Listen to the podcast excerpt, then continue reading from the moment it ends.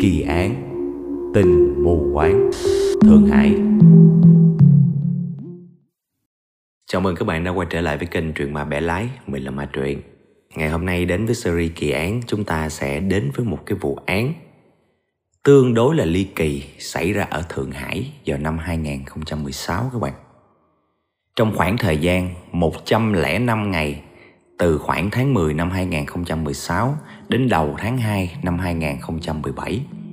Những người thân và bạn bè của một cái cô gái rất là xinh đẹp tên là Dương Lệ Bình vẫn có thể liên lạc và trò chuyện được với cô ấy qua tin nhắn. Nhưng họ không biết rằng thật ra cô ấy đã chết rồi. Và xác của cô ta đã nằm ở trong một cái tủ lạnh, một cái tủ đông á các bạn trong suốt 105 ngày đó. Khi mọi việc nó được vỡ lỡ ra thì mới biết cái kẻ sát nhân chính là chồng của Dương Lệ Bình, một người đàn ông 30 tuổi tên là Chu Hiểu Đông. Ở trước tòa thì Hiểu Đông khai rằng trong cái lúc cãi vã, do nóng giận, vô tình anh ta đã làm cho vợ bị chết ngạt. Sau đó do anh ta quá hoảng hốt và sợ tội nên đã giấu xác cô ta vào trong cái tủ lạnh, ở trong cái tủ đông á. Tuy nhiên, sự thật nó có phải là như vậy hay không? Có phải là một sự vô tình, một sự ngộ sát hay không? Hay nó là một âm mưu? Chúng ta sẽ bắt đầu đi vào từng cái chi tiết của câu chuyện này nhé.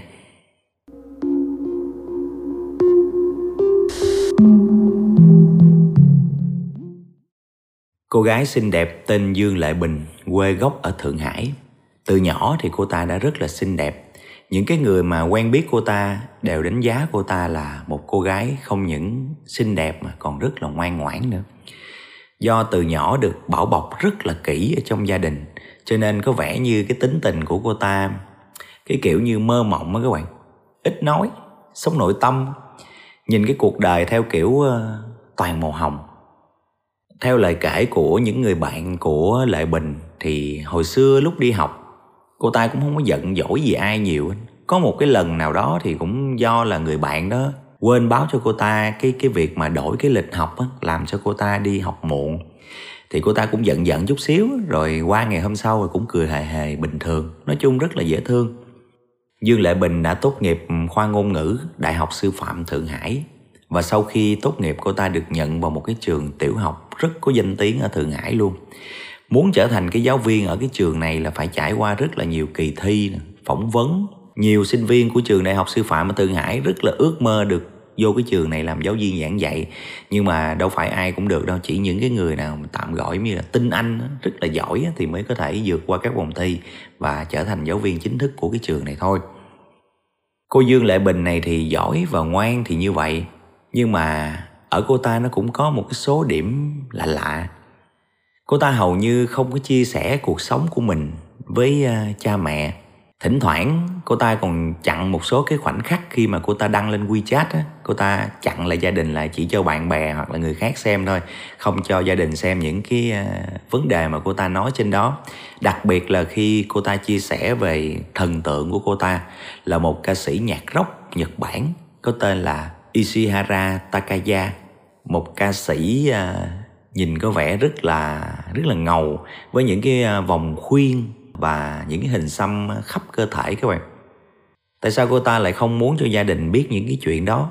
Có thể vì cô ta trong một cái gia đình gia giáo ông bố thì là một quân nhân nữa rất là khó tính. Những cái hình tượng mà mang theo cái kiểu giống như nổi loạn như vậy á, thì sẽ không có được chấp nhận và dường như ở trong thẳm sâu của Dương Lệ Bình các bạn, cũng có một cái gì đó giống như là hơi hơi nổi loạn, giống như là muốn vượt ra khỏi cái khuôn khổ á.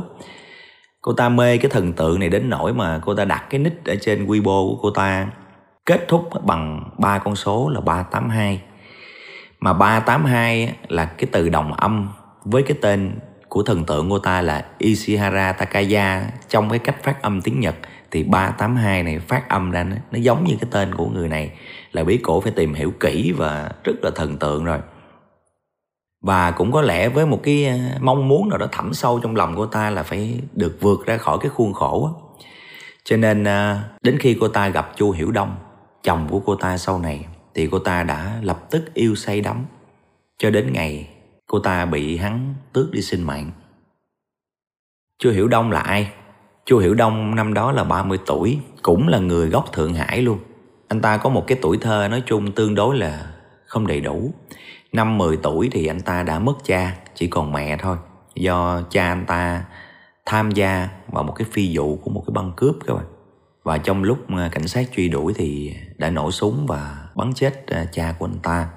Sau khi tốt nghiệp trung học cơ sở thì Chu Hiểu Đông theo học một cái trường nghề thôi, không có học lên đại học. So với các bạn đồng trang lứa thì à, tuy có thiệt thòi về gia cảnh, nhưng mà về nhan sắc thì Chu Hiểu Đông thuộc loại à, đẹp trai nhất trong cái đám bạn cùng lứa luôn các bạn. Người ta nói là anh ta giống như à, nam tài tử Hồ Ca, cũng là một diễn viên rất là nổi tiếng gốc Thượng Hải luôn.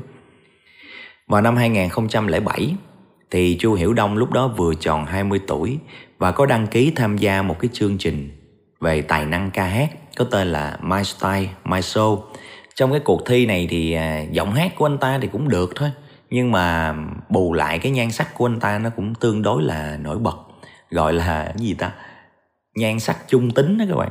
Là kiểu như là phi giới tính cũng đẹp trai theo kiểu mà gái cũng được mà con trai cũng được á. Tức là nhìn sao cũng đẹp á kiểu vậy các bạn và từ thời điểm đó thì anh ta được ờ, rất là nhiều người hâm mộ, mặc dù không có đạt được cái giải cao gì, chỉ đạt được cái giải phong cách thôi, nhưng mà được rất là nhiều người hâm mộ. Trong đó cũng có rất là nhiều cô gái rất là yêu mến anh ta. Nhưng mà cái cuộc thi này thì ờ, nó không thể thay đổi được cái cuộc đời của anh ta. Thứ nhất là do anh ta, cái khả năng hát của anh ta nó không có đạt được cái mức chuẩn để có thể trở thành ca sĩ sau này. Cộng với cái nhan sắc thì anh ta được người ta chú ý thôi mặc dù ở trên mạng thì anh ta cũng tương đối là nổi tiếng, nhưng mà ở ngoài thì à, anh ta không có hoạt động được nhiều trong cái lĩnh vực đó. Cho nên là lại tiếp tục à, trở về với những cái công việc như là nhân viên bán hàng hay là nhân viên trưng bày, hay thỉnh thoảng cũng có làm người mẫu cho một số cái à, sự kiện nho nhỏ, kiểu vậy các bạn. Nhưng mà anh ta thường xuyên nhảy việc lắm, thường chuyển từ trung tâm mua sắm này qua trung tâm mua sắm khác, không làm được ở đâu lâu hết và với cái công việc bấp bênh như vậy thì thu nhập của anh ta chắc chắn là không có cao. Anh ta sống cùng mẹ ở trong một cái căn hộ, nói chung tạm gọi là nhỏ, ọp ẹp. Nhưng mà kiểu như là có nhiều fan theo dõi ở trên ờ, các mạng xã hội. Cho nên ờ, để có những cái tấm hình mà sống ảo, sang chảnh trên mạng thì anh ta đã phải ờ, chi rất là nhiều tiền. Giống như sống một cuộc sống tương đối là hoang phí các bạn. Quần áo lúc nào cũng đắt tiền, bóng bẩy hết và anh ta thường xuyên lui tới những cái quán bar những cái ờ, nơi sang trọng á. Ngoài ra thì à, anh ta cũng còn mê bài bạc nữa cho nên là thời điểm đó anh ta cũng nợ kha khá thường xuyên nợ những số tiền lớn. Hai cái người này gặp nhau là Dương Lệ Bình với Chu Hiểu Đông á, gặp nhau à, vào năm 2013 tại một cái bữa tiệc. Lúc này thì à, Lệ Bình nhìn Hiểu Đông đẹp trai quá rồi lại cũng có chút tiếng tâm trên mạng. Rồi có cái phong cách gì đó tạm gọi là cool ngầu á các bạn. Cho nên dường như cô ta đã bị à, trúng tiếng xét ái tình. Nhìn cái là mê liền. Kiểu bình thường gặp gái mà gặp trai đẹp mà mê là bình thường thôi, cũng không có gì. Tuy nhiên thì ban đầu chỉ giữ ở cái mức độ là tình cảm bạn bè thôi, chứ cũng chưa có yêu đương gì đâu. Nhưng mà một khoảng thời gian ngắn sau thôi, sau khi à, tiếp xúc cũng hơi hơi thân, hiểu đông có mượn của lệ bình một số tiền cũng không lớn lắm. Nhưng mà sau đó thì đột nhiên anh ta biến mất không có dấu vết gì luôn các bạn. Rồi khoảng vài tháng sau thôi thì anh ta lại xuất hiện trở lại. Và anh ta nói với lệ bình rằng à, anh ta mượn cái số tiền đó là để đi à, khám bệnh. Và phát hiện ra có một cái khối u ở trong não. Và bác sĩ nói là không có còn à, hy vọng để à, điều trị nữa. Cho nên anh ta đã buồn chán quá đã đến tây tạng một mình. Nhưng mà không biết có phải là vì cái vùng đất đó nó linh thiêng hay không. Anh ta nói rằng anh ta sống ở những cái ngọn núi phủ tuyết trắng, rồi uống nước tuyết, rồi ăn thịt thỏ rừng. Sau một thời gian anh ta không còn cảm thấy mình bị đau đầu giống như hồi trước nữa. Và anh ta đi khám lại thì thấy bệnh tình đã khỏi luôn. Vậy đó. Nói chung nghe mình mà nghe là mình thấy có cái mùi thuốc nổ rồi, đúng không các bạn? Nhưng mà cái quan trọng là lệ bình tin, lệ bình tin lời anh ta. Sau đó anh ta còn bồi thêm nữa là vì lúc đó chỉ có lệ bình quan tâm anh ta cho anh ta mượn tiền thôi. Cho nên là anh ta đã quyết định là quay trở về đây, sẽ tìm lệ bình đầu tiên và quyết định sẽ đeo đuổi lệ bình. Thì cái người này là sẵn là lệ bình đã thích rồi. Mà bây giờ lại nói chuyện theo cái kiểu mà nghe lãng mạn như vậy nữa, thì tất nhiên là cô ta sao chịu nổi, cũng phải đồng ý thôi. Lúc này lại bình nói với bạn bè là nhìn thấy cái phong cách của anh ta, rồi qua cái câu chuyện đó nghe anh ta giống như là thần thánh, nghe rất là ngầu các bạn. Sẵn mê rồi mà thêm cái vụ này nữa lại càng mê hơn, kiểu vậy. Mặc dù mình nghe là mình biết rút nổ liền, đúng không? Và cứ như vậy đến tháng 9 năm 2013 thì Dương Lệ Bình và Chu Hiểu Đông đã chính thức công khai cái mối quan hệ của hai người. Thì lúc này là gia đình của cô ta mới biết. Nhưng mà khi gặp Chu Hiểu Đông thì có vẻ như bố mẹ của Lệ Bình không có đồng ý với cái người yêu này lắm. Họ không phải là chê cái chuyện mà gia đình của Hiểu Đông nghèo, mà họ thấy là cái điều kiện kinh tế còn khó khăn vậy nhưng mà hiểu đông tiêu xài quần áo rồi nói chung những cái những cái gì mà xung quanh anh ta nó xa hoa, hoang phí quá. Đã vậy họ còn biết được một chuyện là từ lúc mà quen với lệ bình thì anh ta thường xuyên sử dụng cái thẻ tín dụng, sử dụng tiền của lệ bình đó các bạn, để mà chi xài cho những cái việc mua sắm rồi này nọ. Cho nên họ cũng không có hài lòng và cảm thấy hiểu đông không có đáng tin, giống như một kẻ đào mỏ các bạn. Tuy nhiên thì, gọi là, rớt vô bể tình hay sao lại bình nhất quyết là không có chịu rời bỏ hiểu đông. Và còn nói là sau này nếu không có cưới được hiểu đông thì cô ta sẽ không cưới ai hết. Ngay cả bạn bè của lệ bình cũng cảm thấy là không có lạc quan gì cho cái mối quan hệ này. Tại vì họ đã phát hiện rằng chu hiểu đông có một cái tính tình rất là nóng nảy.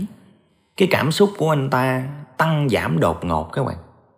Đôi lúc giống như mất kiểm soát vậy đã có nhiều lần bạn bè của lệ bình thấy hiểu đông đã giật cái điện thoại trên tay của lệ bình trước mặt bạn bè luôn, để xem cái nội dung tin nhắn là gì khi mà nghe có tin báo tin nhắn tới. Rồi cũng có lần nóng giận mà đập cái điện thoại của lệ bình xuống đất luôn. Thì những người bạn à, cho rằng nó không an tâm khi mà trao thân gửi phận cho cái người như vậy. Tuy nhiên thì bạn bè khuyên thì khuyên chứ lệ bình lúc này bố mẹ nói còn không nghe nữa mà lúc này lệ bình thì cũng biện minh rằng là giống như anh ta thương cô ta quá cho nên mới ghen tuông như vậy thôi. Rồi cũng cái kiểu suy nghĩ giống như kiểu ở Việt Nam mình cũng có nè kiểu như là à, tuy tính ảnh nóng nhưng mà ảnh là người tốt. Đó cái kiểu suy nghĩ đó như vậy các bạn.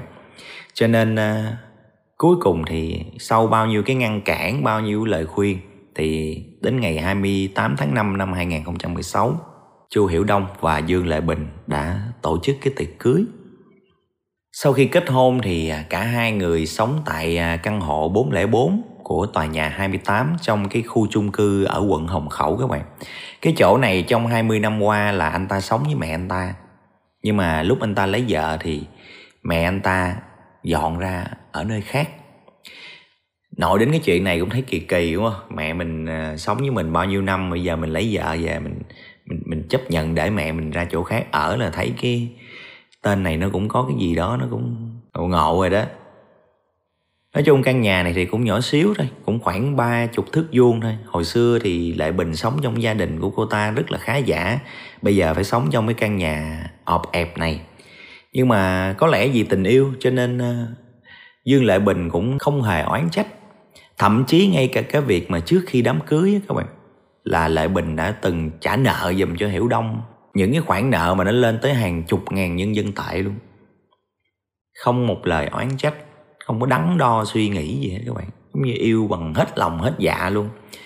Nói chung, kiểu như lệ bình từ nhỏ bị ấm quá đó, ở trong nhà cứ ờ, học hành với lại ờ, nói chung phải luôn luôn ngoan ngoãn và mọi thứ. Có lẽ là bố mẹ kiểm soát cũng hơi kỹ con gái mà. Cho nên là khi mà lấy được hiểu đông thì cô ta có cái sự hạnh phúc ừ, ngoài cái chuyện mà có người yêu có chồng thì giống như là vượt ra cái khuôn khổ giống như lúc đầu mình nói là thẳm sâu trong lòng của ta cũng có cái đó. À, cho nên cái lúc mà lấy à, vừa mới lấy chồng xong là cô ta quất nguyên một cái hình xăm thiệt là bự luôn. Ở trên vai nè. Cái chuyện đó là khi mà hồi xưa ở nhà trong cái vòng gia giáo không bao giờ dám nghĩ tới không bao giờ dám làm đâu. Nhưng mà có lẽ cô ta thích cái chuyện đó từ lâu rồi thì thần tượng của ta là ca sĩ nhạc rock Nhật Bản cũng hình xăm không?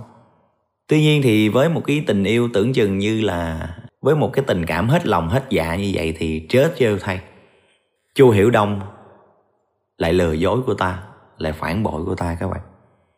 Lại bình đã phát hiện hiểu đông có một cái mối quan hệ ngoài luồng với một cái người phụ nữ khác chỉ sau khi một tháng khi họ kết hôn rồi như vậy thì có thể là nhiều khi cái mối quan hệ ngoài luồng này nó có từ trước khi kết hôn luôn không chừng. Lúc đó mới phát hiện thôi các bạn. Hai người đã cãi nhau rất là lớn. Có vẻ như cái lần này thì hiểu đông lại hết sức là tha thiết xin lỗi, kiểu như hối lỗi các bạn. Anh ta viết ờ, lên một cái tấm bìa cứng màu vàng nhìn rất là lãng mạn với cái nội dung là tha lỗi cho anh lần này. Anh hứa rằng em sẽ là người duy nhất của anh anh hứa rằng sẽ không bao giờ gửi tin nhắn cho người con gái khác, không bao giờ liên lạc với người con gái khác. Rồi ghi thêm một cái dòng chữ nhỏ ở dưới là, nếu không làm được như vậy, hãy đốt than, cùng nhau chết. Đó, nghe ghê vậy không các bạn? Giống như là một cái lời tuyên thệ, một cái gì đó, nói chung là thầy đọc á, kiểu vậy. Nhưng mà sau cái việc màu mè qua lá hẹ đó, cho đến khi mà hiểu đông giết chết lại bình đó các bạn thì hàng loạt cái sự kiện nó xảy ra chỉ vỏn vẹn trong vòng 4 tháng thôi và khi mình ghép những cái mảnh ghép từ những cái sự kiện đó lại, thì chúng ta sẽ thấy rằng không như hắn khai là hắn vô tình giết chết vợ, mà đây là một việc làm có chủ đích các bạn vào khoảng tháng 7 thì Hiểu Đông muốn Lệ Bình vay bố mẹ của Lệ Bình một cái số tiền lớn, nói ra để làm ăn. Tuy nhiên, Lệ Bình lúc mà mở lời với bố mẹ thì bố mẹ cô đã từ chối.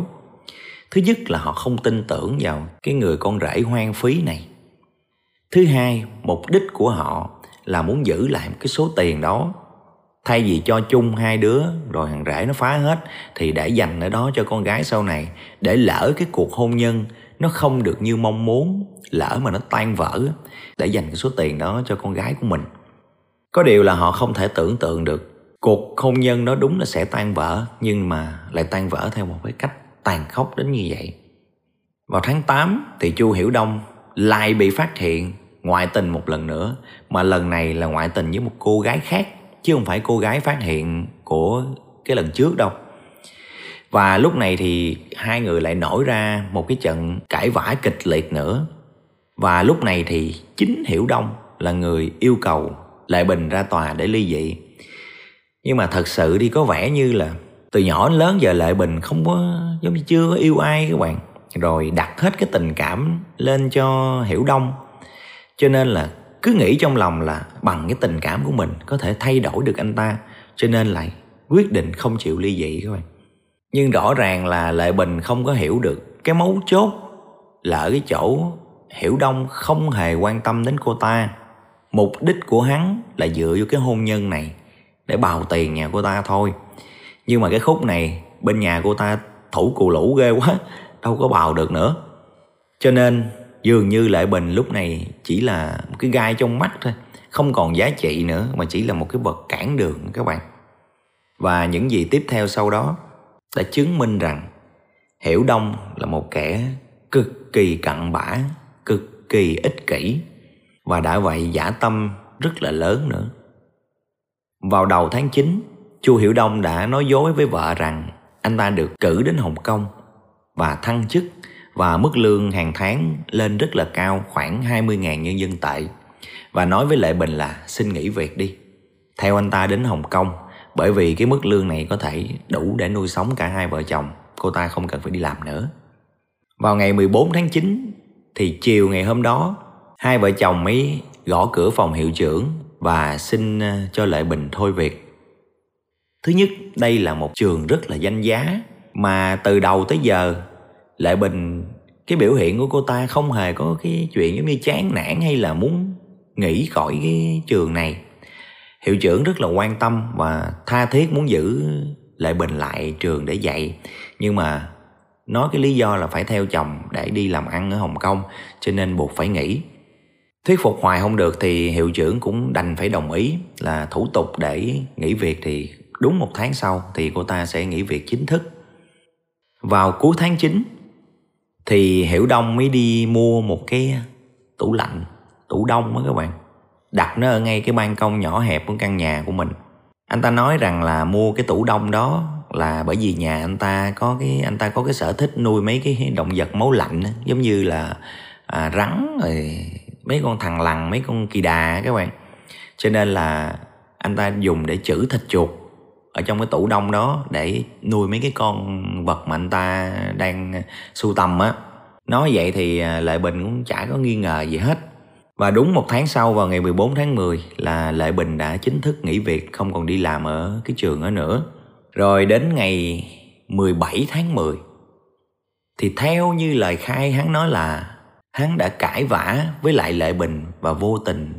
À, giống như lúc cãi lộn thì bóp cổ cô ta để cho cô ta không la gây ồn ào nữa nhưng mà mạnh tay quá làm cho cô ta chết. Nhưng mà thật ra với những cái dữ kiện ở trên chúng ta thấy rằng hắn đã chuẩn bị rồi. Tại sao phải kêu xin nghỉ việc? Đúng không các bạn? Tại vì nếu mà không xin nghỉ việc thì lại bình không đi làm là lập tức trường sẽ nghi ngờ ngay.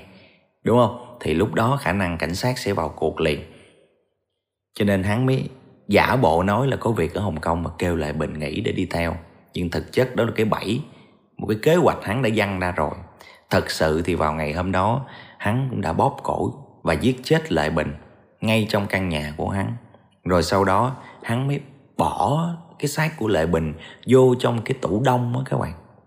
Rõ ràng những cái chuyện mà hắn làm trước khi xảy ra cái vụ án này là đều có chuẩn bị trước rồi. Và còn đê hèn hơn nữa là hắn đã dùng điện thoại của Lệ Bình chuyển qua 30.000 nhân dân tệ là khoảng 100 triệu các bạn, qua tài khoản của hắn.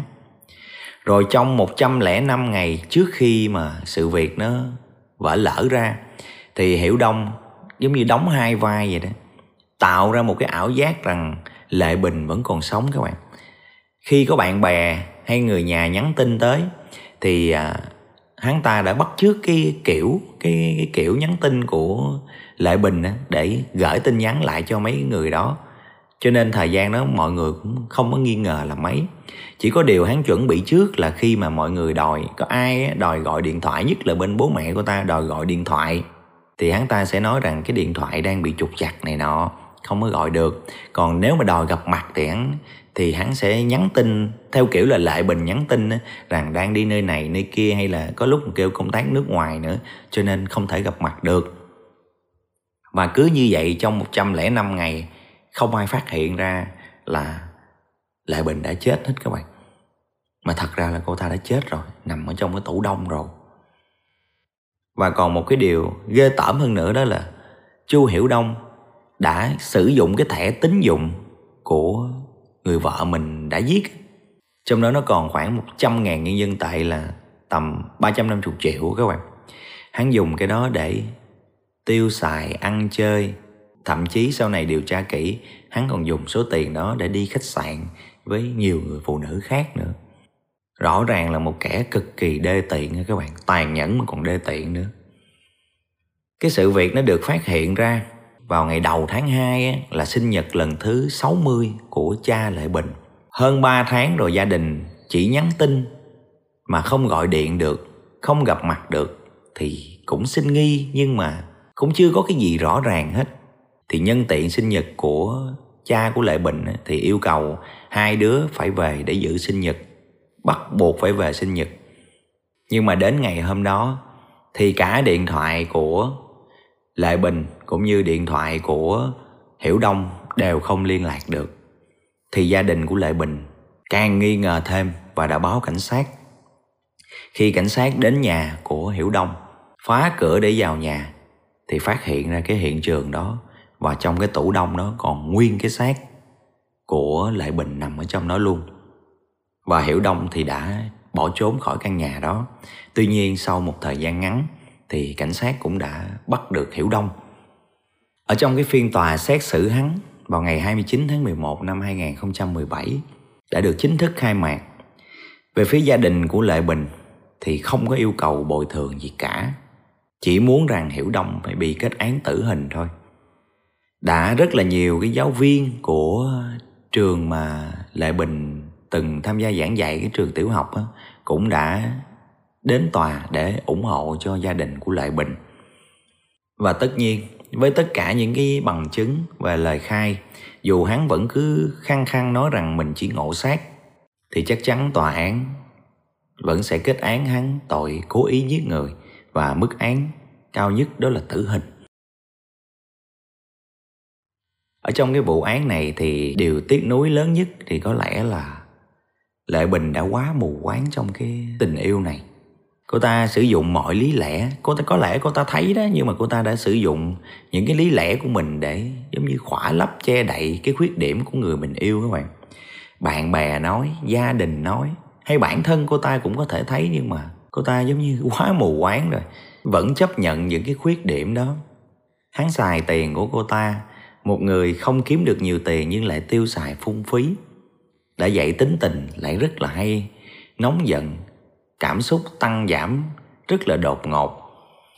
Những cái người tính nóng giận như vậy thì mình cũng hay nghe đâu đó cái câu cái kiểu, tuy tính anh ta nóng nhưng mà anh ta rất là tốt đó các bạn. Thật ra hai cái đó là nó hai phạm trù khác nhau. Cái chuyện tính nóng với là người tốt á, nó không có liên quan gì, nó hai nó là hai cái phạm trù khác nhau. Cái người tính nóng vẫn có thể là người tốt, vẫn có thể là người xấu.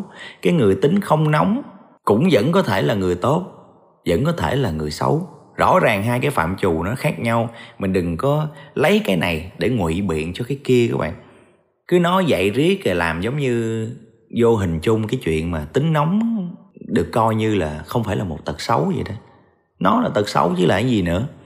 Giống như các bạn coi phim tây du ký, các bạn nhớ cái nhân vật hồng hài nhi không?